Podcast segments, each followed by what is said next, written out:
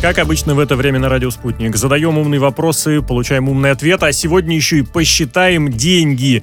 В студии Радио Спутник Татьяна Ладеева. Татьяна, приветствую. Приветствую тебя, Леш. Меня зовут Алексей, Алексей Красильников. Красильников, да, прости. и наш... Не, ничего страшного. И гость нашего сегодняшнего эфира, вот это важнее, представить экономист Михаил Хазин. Михаил, здравствуйте. Здравствуйте. Здравствуйте. Спасибо огромное, что согласились с нами побеседовать. Есть несколько любопытных моментов, относительно которых ваше мнение будет особенно интересно. Ну, от, сначала никуда от этого не деться.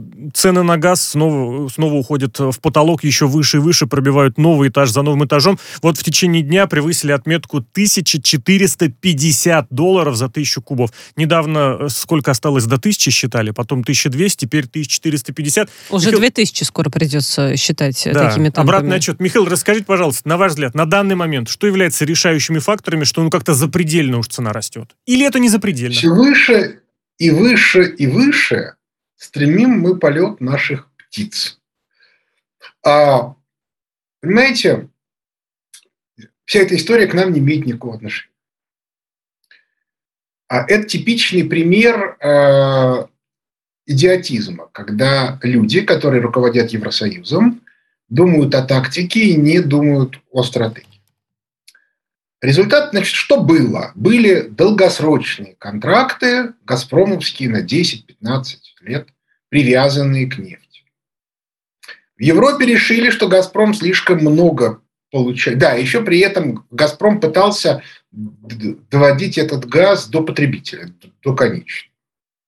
Значит, для начала «Газпрому» закрыли рынок внутренний, то есть сказали, все, на границе а, Евросоюза ты нам отдаешь газ, и дальше тебя не касается.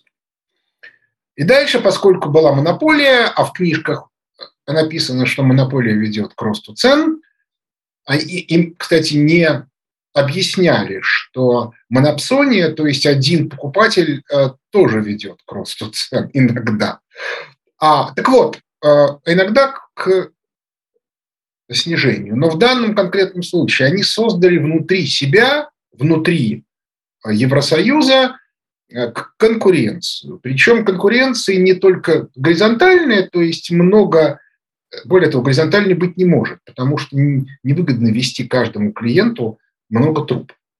Газ – это же труба, это не провод бросить. Да, вот в подъезд можно по э, интернет подавать хоть там 20 альтернативных провайдеров, потому что кинуть провод стоит, ну, в общем, ничего не стоит.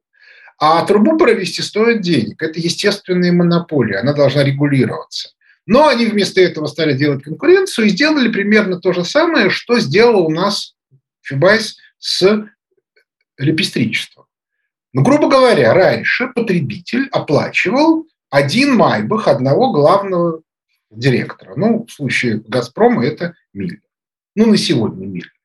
Вот, значит, все потребители Евросоюза оплачивали майбах одного Миллера. По этой причине, ну, соответственно, э, нагрузка на каждого потребителя была минимальной. Теперь а, появилось очень много посредников, причем как вертикальных, то есть между Газпромом и конечным потребителем, да, вот, ну как в электричестве, сначала крупнооптовое, потом мелкооптовое, потом розничное, потом последняя миля, ну и так далее. У каждого должен быть майб. А они еще при этом там банкротятся, меняются, то есть надо каждый раз покупать новый майк. Резко выросло то, что называется транзакционные издержки. Дальше. Было ощущение, что с российским газом будет конкурировать газ американский, сжиженный. Все бы хорошо, но проблема в том, что, во-первых, Соединенные Штаты Америки стали увеличивать свою независимость. Во-вторых, выяснилось, что после революции э, очень много сланцевых компаний обанкротились по после сланцевой революции, обанкротилось, с них списали долги, и в этом смысле им бы хорошо. Но проблема состоит в том, что в, сланцевых, в сланцевой отрасли дебет скважины очень быстро падает. Поэтому нужно все время бурить новую, а на это нужны деньги. А банки, которые уже поняли, что могут все списать, новые деньги не дают. Кроме того, цена на газ в Азии, а США совершенно все равно куда продавать, все равно им корабликами вести, что через Атлантический океан, что через Тихий. А цена на газ в Азии выше. И в результате поставки американского сланцевого газа, ну вообще как бы сжиженного газа, резко упали, но он все равно дороже, чем трубный. И в результате цены стали расти. Когда цены растут, то очень многие потребители начинают отказываться. Потребители отказываются, это означает, что издержки тех, кто поставляет, растут ну, на единицу поставленного объема газа, они начинают вылетать, у них начинаются проблемы. Теоретически можно было бы рассчитывать, что «Газпром» поставит еще дополнительный газ. Но они сами потребовали, чтобы «Газпром» не имел хранилищ на территории Евросоюза, а поставлял газ по запросу. А запросы падают, потому что цены растут. В результате цены растут. Обращаю ваше внимание, да, еще одна была замечательная вещь. Они же отвязали цену на газ от цены, от цены на нефть. Привязали к спотовому рынку. То есть пока а, «Газпром» считает свою цену, ну, исходя из цены, где-то 300-350. Но через пару-тройку месяцев он поднимет до 1000-1200, и вы с ним ничего не сделаете, потому что это по европейским правилам. Нет, ну, конечно, э, джентльмены верят на слово, поэтому, безусловно, европейцы подадут в свой же европейский суд, который тут же скажет, что когда цены падают, то э, их правила верны, а когда цены растут, то правила не верны, и нужно действовать по-другому. Тут Михаил, есть свои я Михаил, мы вас проблемы. так внимательно слушали. Можно уточнить? Да. А вот вы очень хорошо расписали про американский газ. А вот обещали норвежский газ, э, из Турции, трансанатолийский э, трубопровод тоже тащили. Или это незначительные объемы, которые на ценоформирование, получается, не влияют? Там есть свои тонкости. А кроме того, вы не забудьте, правила-то они сделали для всех. Угу. То есть этот самый турецкий газопровод, он тоже входит, и дальше начинаются внутренние спекулятивные игры. А те, кто играет в эти игры, они заинтересованы в повышении цен, потому что это их чистая прибыль. Ну, то есть, иными словами, э, Евросоюзу сейчас нужно заниматься невероятно жесткой антимонопольной политикой, а нужно ликвидировать то, что они создали, нужно а, объединять компании с тем, чтобы, как это называется, экономить на сокращении аппарата, ну, на сокращении майбахов, мы это уже выяснили. Но проблема стоит в том, что они перед этим 2-3 года в рамках абсолютно жесткой демагогии орали, что этого не нужно. Да, я еще забыл сказать про, про еще одно милое обстоятельство. У них же зеленая реформа, поэтому у них что? значит, эти самые солнечные батареи и ветер. Ветер почему-то не дует, солнцем, видимо, тоже проблемы, а резервные мощности надо держать. А это очень дорого. В результате может оказаться, что... А, а, а если вы их закрываете, происходит э, коллапс в какой-то момент. А если вдруг еще будет холодная зима, а она не исключено, что будет холодная, угу. потому что Михаил, а можно как раз-таки по поводу вот зимы и эффективности, неэффективности зеленой энергетики, энергетики, о которой мы тоже уже говорим, и как показывает практика, да, не всегда нас спасает, и не всегда та стратегия, которую разработали, может сработать. Так вот, глобальный кризис ведь э, прогнозируют в Европе, ну, мы говорим, конечно же, потому о причинах, что... да, о, о причинах роста, а, глобальному кризису все-таки быть или нет? Значит глобальному кризису? Глобальный кризис идет с 2008 года. Энергетический, Нет, энергетический, энерги... Э, да, энергетический, а, важное уточнение. Энергетический кризис будет, будет, безусловно, и вот почему. Дело в том, что в СССР сначала любая реформа просчитывалась, Газплан, потом ее там, генсек ЦК КПСС с трибуны излагал. А в нынешней Европе сначала целая куча демагогов, даже не генсек, а, а целая куча демагогов, типа там лидеров партии «Зеленые» и прочие, излагают некую демагогию, а потом выясняется, что если ее считать, то получается ужас, ужас. По банальной причине, потому что для того, чтобы сделать зеленую энергетику в том виде, в котором они хотят, нужно колоссальное количество денег. Технологий в полном объеме на сегодня не существует, ни хранения энергии, ни ее доставки. более того, нету даже механизмов утилизации всякого рода батарей, аккумуляторов и прочего, и прочего, и прочего. Я уже не говорю про то, что нету просто сырья, из которого эти батареи и аккумуляторы должны быть сделаны. И в этой ситуации они начинают закрывать работающие энергопредприятия, потому что говорят, что они грязные. Значит, как только начались проблемы, выяснилось, что альтернативная энергетика их не закрывает, и нужно задействовать резервные мощности. Любая резервная мощность, она очень сильно давит на стоимость по банальной причине, потому что построить э, ну, там, ТЭЦ – это много денег. И если она у вас работает 2 часа в сутки или там 3 месяца в году зимой, то это означает, что она окупается не за 5 лет, не за 8, не за 10, а за 50. То есть она вообще не окупается. И кроме того, вы не забудьте, ее нужно содержать в рабочем состоянии, нужно содержать ну, да. работающих там людей. То есть у вас полная смена, который сидит, ничего не делает, много дней. Но, но готовится, потому что может в любую секунду прийти команда и сказать, включай. А пока что, да, вот. пока вот эти там. зеленые баннеры и э, хорошие заявления о том, каким экологичным будет будущее. Михаил, прошу прощения, в развитии относительно, я даже не знаю, вряд ли с ценой непосредственно газ связан, но тем не менее Алексей Кудрин снова пугает, говорит, что России нефтегазовых денег в качестве основного источника пополнения бюджета будет, ну как сказать, на 10-15 лет. После этого, ну, нужно прям срочно что-то всерьез поменять, и вроде бы звучат да, слова он... правильно, а как он это... Сам как он это... Да-да, с практикой это как согласовывается с реальностью? Он сам куда смотрел?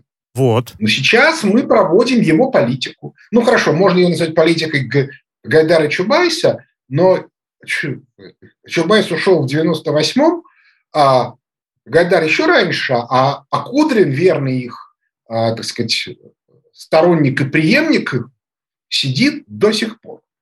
Ну, дорогой товарищ, ну, Рабинович, или крестик снимите, или трусы наденьте. Но если вы считаете, что ваша политика была неверна, выйдите на трибуну и скажите, мы 20 с лишним лет, 30, проводили абсолютно неправильную политику. Я согласен с тем, что я был идиот, что я все сделал неправильно. Вот список тех людей, которых я рекомендовал на должности, 2000 человек, немедленно их всех увольте, потому что они вредители и ведут дело к экономической катастрофе. Он же этого не говорит. Ну, тогда, а тогда чему это? Это потому что это модно сказать. Ну, ну, давайте смотреть. Значит, Гайдар, Чубайс и Кудрин на протяжении 30 лет создавали экономику сырьевого придатка. Вся налоговая система направлена на то, чтобы любое производство у нас задушить, а любой экспорт сырья, на, наоборот, стимулировать. И он теперь говорит, что то, что у нас, соответственно, экспорт, это плохо. Более того, этот же Кудрин и его ученик Силуан столько времени запрещают использовать рубль как инвестиционную валюту. Откуда они собираются в бюджет получать деньги? Нет, разумеется, хорошо, когда у вас есть там, как говорит молодежь, 100-500 э, э, налогоплательщиков.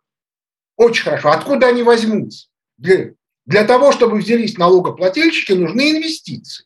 Рублевые инвестиции Кудриным же запрещены. Нет, когда они в 90-е годы запрещали рублевые инвестиции, они говорили, придут иностранные инвестиции. Но они почему-то не идут, потому что санкции и все остальное. Ну давайте пошлем Кудрина в Вашингтон и не будем ему присылать деньги, а пускай он берет процент из тех инвестиций, которые он выбьет на Западе в нашу экономику. Очень Михаил, интересное а предложение. Можно ли рассматривать Если вообще... он умрет от голода под мостом, это его проблемы, это же его концепция. Ну, а ну, понимаете, в чем дело? Если мы как бы используем неправильную экономическую модель, абсолютно неправильную, то уж давайте пускай ее адепты молчат в тряпочку.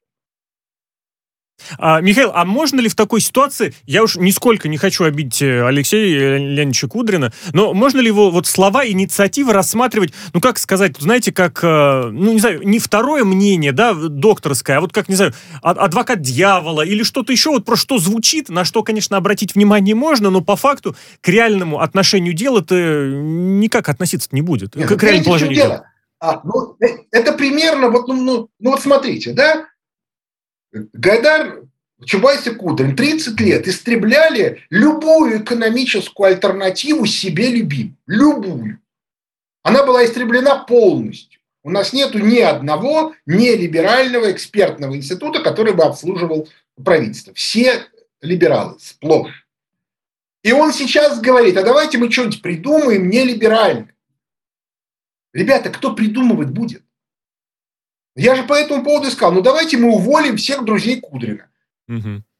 Набиулину, Силуанова, Мау, Кузьминова. Причем не просто их, а еще всех профессоров в тех вузах, которые они возглавляют. Только где мы новых-то найдем? Ну, то есть... Они же все истреблены. Угу.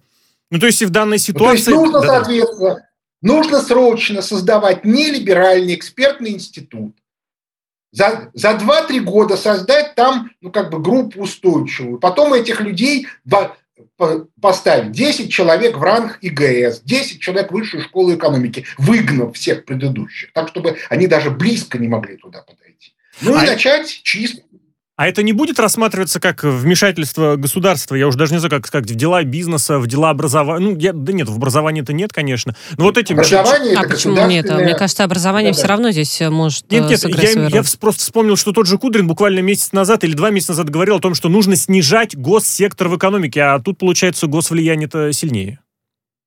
В чем здесь госвлияние, причем здесь экономика? Надо снижать госсектор, но только надо не путем приватизации, а путем восстановления малого и среднего бизнеса, который ликвидировал э, Гайдар, Чубайс и Кудрин своей экономической политикой, прости господи.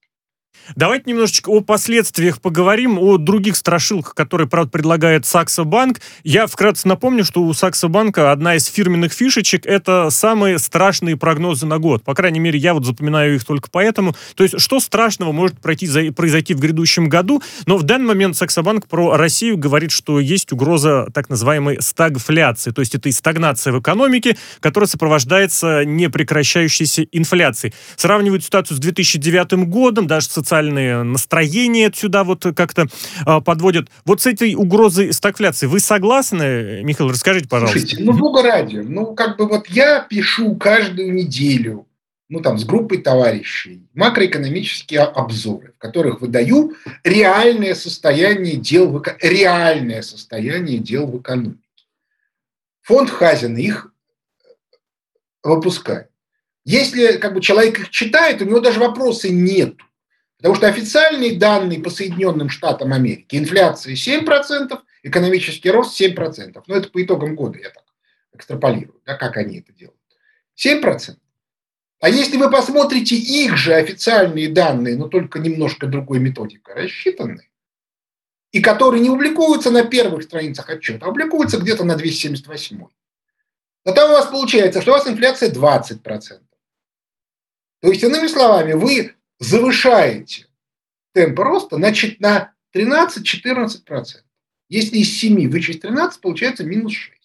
Значит, инфляция 20, экономический спад минус 6. Это стагфляция.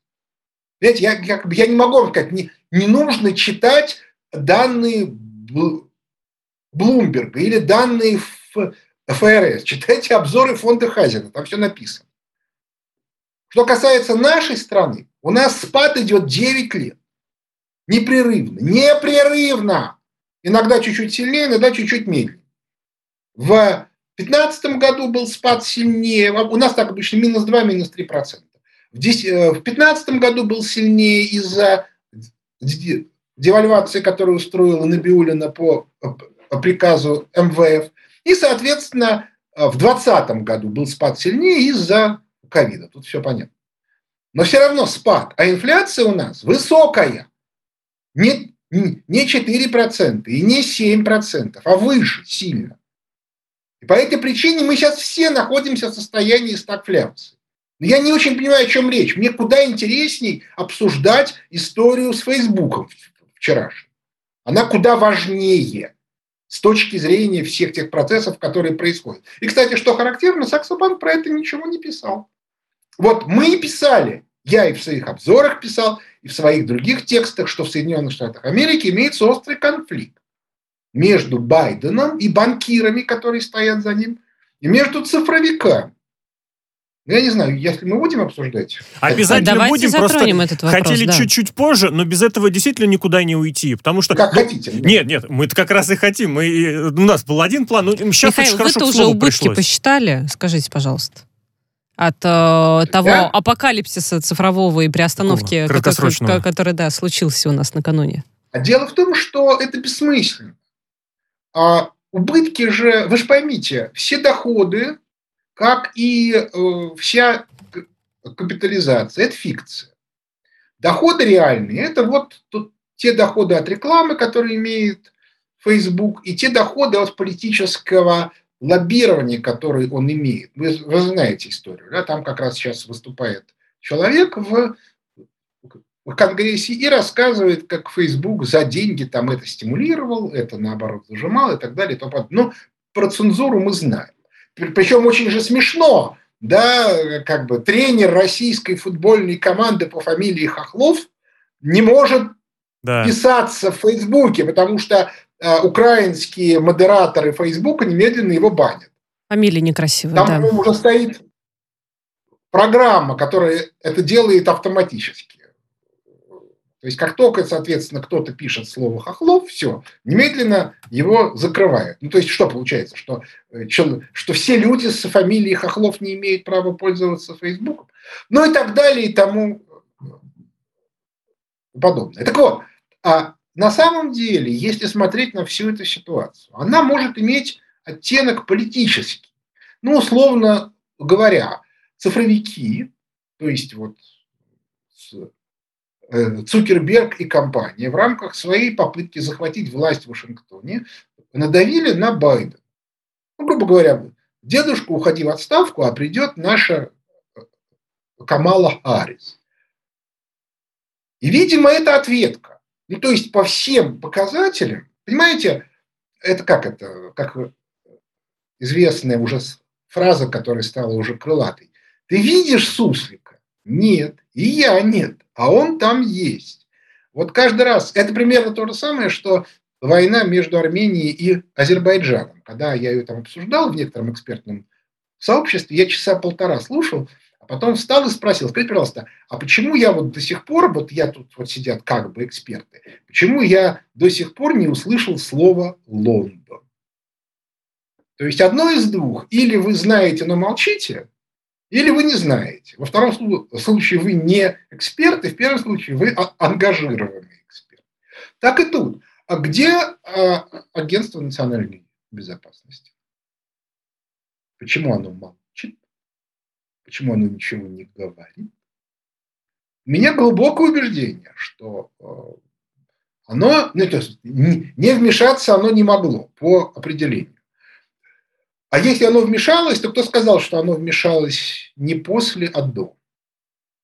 Потому что Агентство национальной безопасности, получив прямое указание, это же государственная структура от президента Соединенных Штатов Америки, могло, соответственно, нанести некоторые, совершить некие действия по отношению к Фейсбуку по каким-то причинам. Доказать это будет невозможно. Ну, то есть, может быть, и можно, но я могу вас уверить, что никакой Цукерберг ни в какой суд не пойдет. Идиотов нет. Вот, но а, вся эта картина в целом, она очень похожа на, на вмешательство государственной власти. Ровно с целью объяснить цифровикам, что, ребята, да, вы от банкиров стали независимы по деньгам, и поэтому создается ощущение, что вам все можно, но вы не являетесь независимыми по линии контроля за интернетом. Это структура, которую контролирует государственная власть Соединенных Штатов Америки. Поэтому будьте любезны. И это куда более важная вещь. Потому что это означает, что любая страна, которая претендует на то, чтобы быть независимой, должна иметь свой интернет. Он может быть соединен с интернетами других центров силы. Но внутри он должен контролироваться. И там должен быть свой YouTube, свой Facebook. Ну, Facebook у нас свой есть. Поисковик у нас есть свой. Правда, его нужно будет из Голландии вытащить, где он зарегистрирован. Но контролируется он из России. И нужно иметь, соответственно, свой YouTube и все остальное. И при этом, соответственно, жесточе. Кстати, говорят, Facebook выполнил требования, которые к нему были. Михаил, я прошу прощения, давайте сделаем небольшой буквально перерыв на несколько минут выпуск новостей на радио «Спутник», а потом обязательно вернемся, потому что действительно уж слишком примечательная ситуация с Фейсбуком случилась днем ранее. Михаил Хазин в эфире радио «Спутник».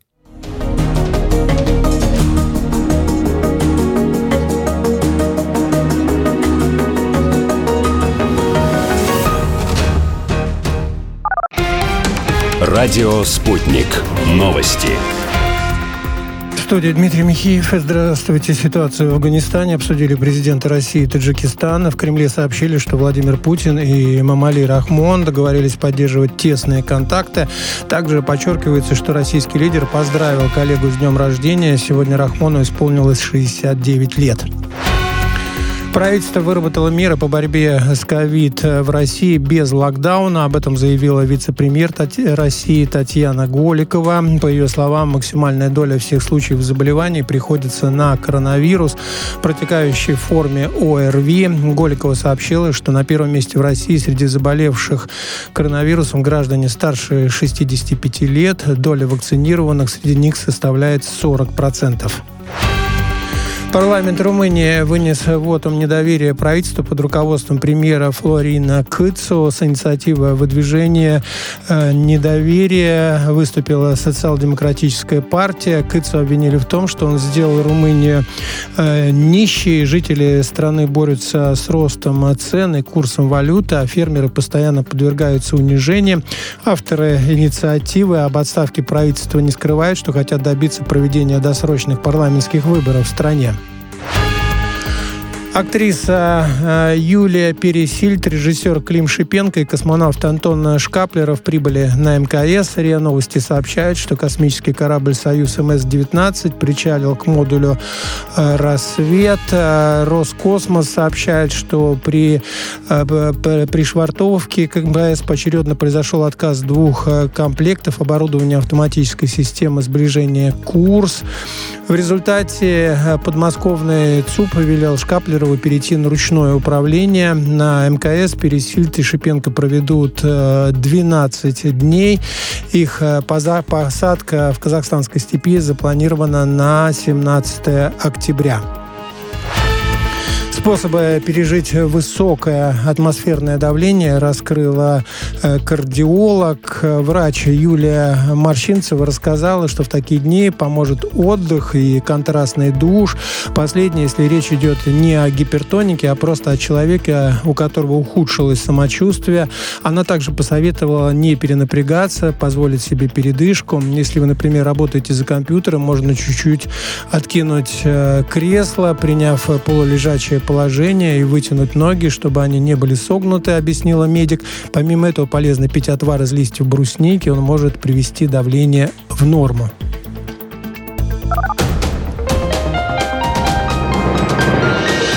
Следующий выпуск на «Спутнике» через полчаса.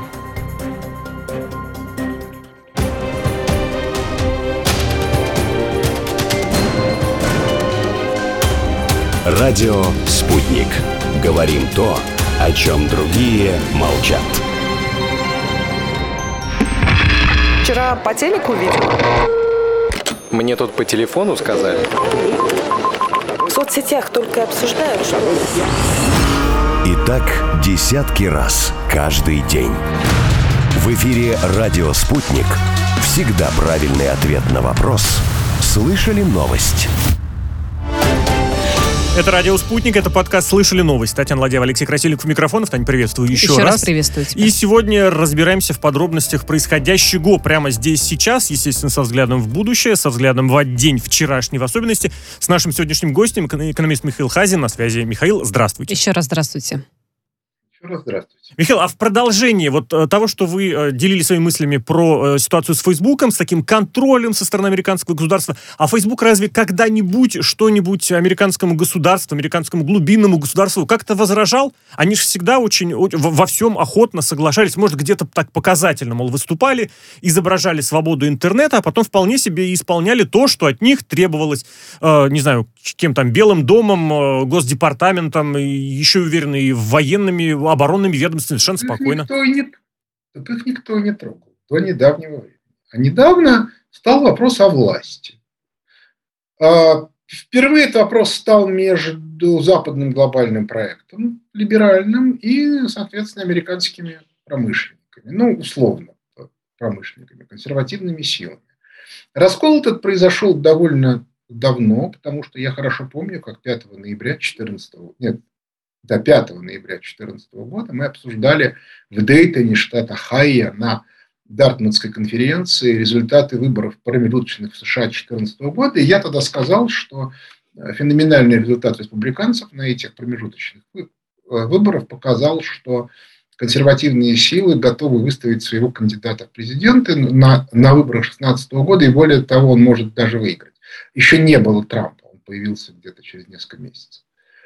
А, соответственно, дальше, вот, и когда стало понятно, что Трамп выиграл, и более того, он ведет довольно жесткую политику, то для банкиров, то есть элиты западного глобального проекта, транснациональных банкиров, или, как их назвал Трамп, транснациональные финансисты, стал вопрос о том, что надо любой ценой убеждать. Для этого были использованы цифровики. То есть вот эти вот новые структуры – Google, Apple, Facebook, ну вот и так далее и тому подобное. Amazon, с которыми был заключен договор, который, соответственно, им позволил, а, который им позволил получить очень большую власть. И, судя по всему, они решили, собственно, что это. Они вот уже такие молодые, перспективные, э, все такие умные. Почему бы им не взять власть? То есть они впервые поставили вопрос о том, чтобы получить, взять, получить власть в Вашингтоне. И, давайте смотреть правде в глаза, отстранить банкиров от власти, к которой они уже привыкли за много десятилетий. Поэтому такая схватка это, э, – это вопрос о власти, ничего, ничего, как-то ничего личного.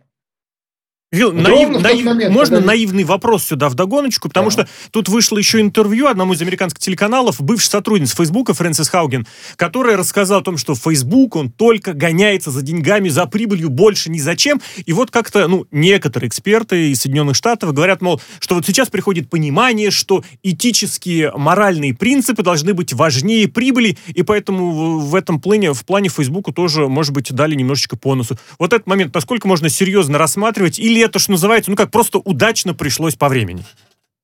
Знаете, есть знаменитая фраза, которую произнес не помню кто, и которую повторил Маркс в XIX веке, что капитал, как бы, что нету там, за, за 200% готов на многое, за 300% на еще больше, и нет такого преступления, которое он не готов совершить за, за 500%. Угу. Вот э, фокус состоит в том, что логика того, что деньги – это все, это логика банкиров. И в этом смысле Facebook действовал абсолютно, я говорю, западный глобальный проект с его ценностью. Деньги превыше всего, Бога там нет. И более того, если вы обратите внимание, э, либерализм – это идеология западного глобального проекта, и он отчаянно борется с любыми религиями. Как они истребляют католиков, они истребляют православных, они истребляют мусульман. Не должно быть Бога, есть только деньги. Поэтому вот за это их ругать нельзя. Но они решили как бы, отжать от власти банкиров. И банкиры ответили, ну, опять-таки, это э, гипотеза, доказательств нет. Но я считаю, что вероятность того, что это именно банкиры, достаточно велика. Вы понимаете, в чем дело? А такого рода истории, их масштаб настолько... Вот я просто а, объясню их масштаб настолько велик, что э, реальная информация появляется только потом, но она обязательно просачивается. Поэтому, ну вот я могу так сказать, что где-то к середине ноября, я думаю, мы эту информацию получим. Вот на семинарах, которые мы будем делать в, в ноябре, я думаю, что уже можно будет про это рассказать. Пока рано. Вот просто рано, не хватает еще информации. есть, может быть, это mm-hmm. понимает Путин, может быть, это понимает, ну, собственно, это не может не понимать Байден, но я могу вас уверить, что ни Байден, ни Путин об этом никому ничего не скажут. То есть эта информация вылезет через разные косвенные источники. Ну, то есть пока очень много не понимаем мы. Они понимают, нам Да, пока не подождем хватает э, ноября. каких-то деталей. Михаил, есть... Я просто... не- Интерпретировать Да, да. информацию – это вообще большое искусство, и не так много людей есть, которые понимают, как это делать. Еще одна история, с которой с вами хочется разобрать, успеть, увы, у нас время поджимает. Дело в том, что вот в Минфине а, такое слово использовали, как перегрев потребительского рынка. Ну, рост цен, это понятно. Высокий спрос, спрос, который выше предложения, это тоже понятно. А вот здесь перегрев используется, такой термин. Что подразумевается под этим Минфином? Можно ли сейчас это уже прям расшифровать, перевести с э, минфинского на русский? Я не знаю, что они имеют в виду. Если они имеют в виду, что у нас рост цен из-за повышенного спроса, это неправда. У нас уровень жизни населения падает уже много лет. 8, собственно, 9 лет падает ВВП, и 8 лет падает уровень жизни населения. Население по этой причине пытается компенсировать падающий уровень жизни через кредиты, что создает реальные проблемы, потому что многие уже эти кредиты вернуть не смогут. Уровень жизни-то падает. Понимаете, если уровень жизни растет, и вы берете кредит, то вы понимаете, что из дополнительных доходов вы его вернете. А если уровень жизни падает, то тут начинаются очень большие проблемы. А рост цен у нас, у нас инфляция издержек, а не, а, а не монетарная инфляция. Но проблема стоит в том, что ни Кудрин этого не знает, ни другие работники Минфина этого не знают. Они вообще не знают, что такое инфляция. Ну, я сейчас не буду даже на эту тему рассказывать, потому что это нужно объяснять. Но, в общем, степень безграмотности нашего руководства наших денежных властей фе- феерическая. И по этой причине я, не, я просто не понимаю, что они имеют при этом в виду. Ну, может быть, в каком-нибудь идиотском учебнике или в какой-то идиотской статье что-то такое написано, но кто написал этот учебник и с какой целью. Если там это какие-нибудь гайдаровцы написали, ну тогда, соответственно, и цена этому. Ну, помимо того, что вы перечислили, вот этот самый повышенный инфляционный фон возникает еще из-за глобального дефицита производственных мощностей. Все остальное, ну, вы в целом, да, перечислили. Что за бред? Ну, У в- нас, это Минфин, сейчас- это не я. Ну, хорошо, ладно, Минфин может нести пургу. Нету такой проблемы в мире, нету. Есть проблема с логистикой, связанная с тем, что очень жестко ограничили а, трансграничные переходы в 2020 году, и еще частично эти ограничения происходят. И есть еще проблемы, очень много контейнеров порезали на металлолом в расчете на то, что не, не будет восстанавливаться э, мировая торговля. А она не, не может не, ну, как бы не может не восстанавливаться, потому что в очень многих регионах ну, просто нету того, что нужно. В тех же Соединенных Штатах Америки нет. Кстати, мы видим, там, там у них автомобили стоят уже готовые, но чипов нету. Там, или еще чего-нибудь. То есть на самом деле много реальных проблем, связанных с структурным кризисом. Еще раз повторяю, кризис начался в 2008 году. Михаил, а Но по поводу реальных тему- проблем, позвольте уточнить. Вот, э, ну, перегрев, мы не, не до конца разобрались, что имел в виду Минфин, ну и э, как бы пусть остается такое название, будем сами догадываться. А все-таки ситуация с высокими ценами, о которых мы тоже часто говорим и в наших эфирах, да и видим каждый раз, когда приходим э, в магазин, да, вот этот рост наблюдаем.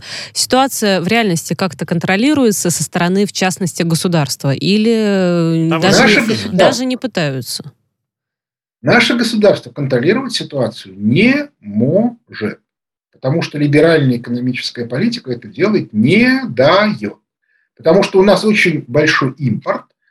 В Соединенных Штатах Америки, в, в Евросоюзе печатают деньги, из-за этого растут цены. Это инфляция. Я уже вам приводил в начале цифры. По этой причине а, цены растут. И теоретически нам бы нужно было бы создавать мощности альтернативные. Тогда проблем бы не было, цены были бы низкие. Ну, потому что сегодня мы просто получаем цены э, на товары абсолютно западные. Но у нас есть две проблемы. Первая состоит в том, что у нас запрещены рублевые инвестиции, поэтому у нас не создается промышленность, которая производит товары народного потребления. Они практически все импортные. Это первая проблема. А вторая проблема. Крупные российские компании кредитуются на, на Западе и капитализируются на Западе. А на Западе Если цены в рублях не растут, то поскольку они все считают в долларах, они это считают как недополученную прибыль. И говорят, а, ребята, смотрите, вы могли получить вот столько на внутреннем рынке, ну все же выросло на 10%. Угу. Значит, и вы должны вырасти на 10%. А вы не выросли. Почему? Потому что вы, соответственно, не, не повысили цены, ну сами идиоты, значит, мы вам капитализацию снижаем. Михаил, вынужден прервать вас. Спасибо вам огромное. Гость сегодняшнего подкаста «Слышали новость» экономист Михаил Хазин. Михаил, спасибо еще раз.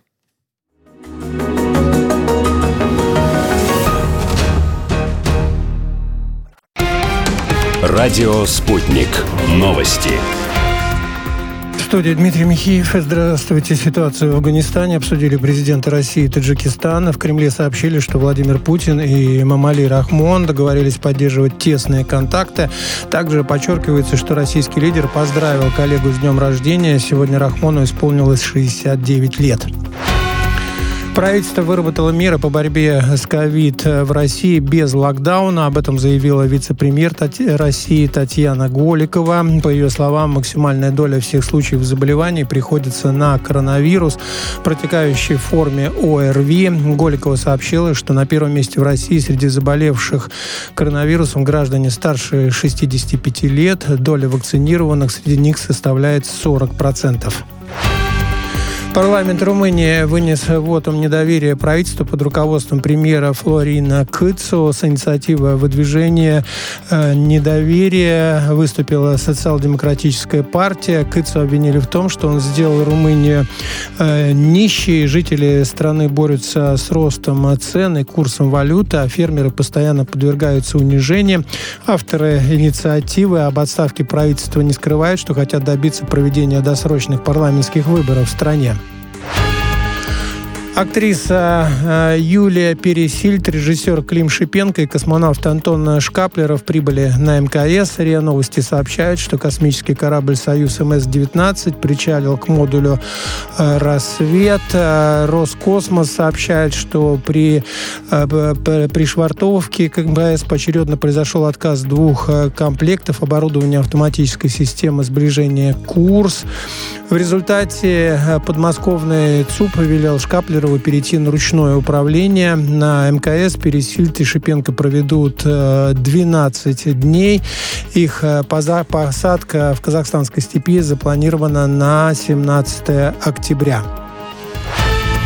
Способы пережить высокое атмосферное давление раскрыла э, кардиолог. Врач Юлия Морщинцева рассказала, что в такие дни поможет отдых и контрастный душ. Последнее, если речь идет не о гипертонике, а просто о человеке, у которого ухудшилось самочувствие. Она также посоветовала не перенапрягаться, позволить себе передышку. Если вы, например, работаете за компьютером, можно чуть-чуть откинуть э, кресло, приняв полулежачее положение положение и вытянуть ноги, чтобы они не были согнуты, объяснила медик. Помимо этого полезно пить отвар из листьев брусники, он может привести давление в норму.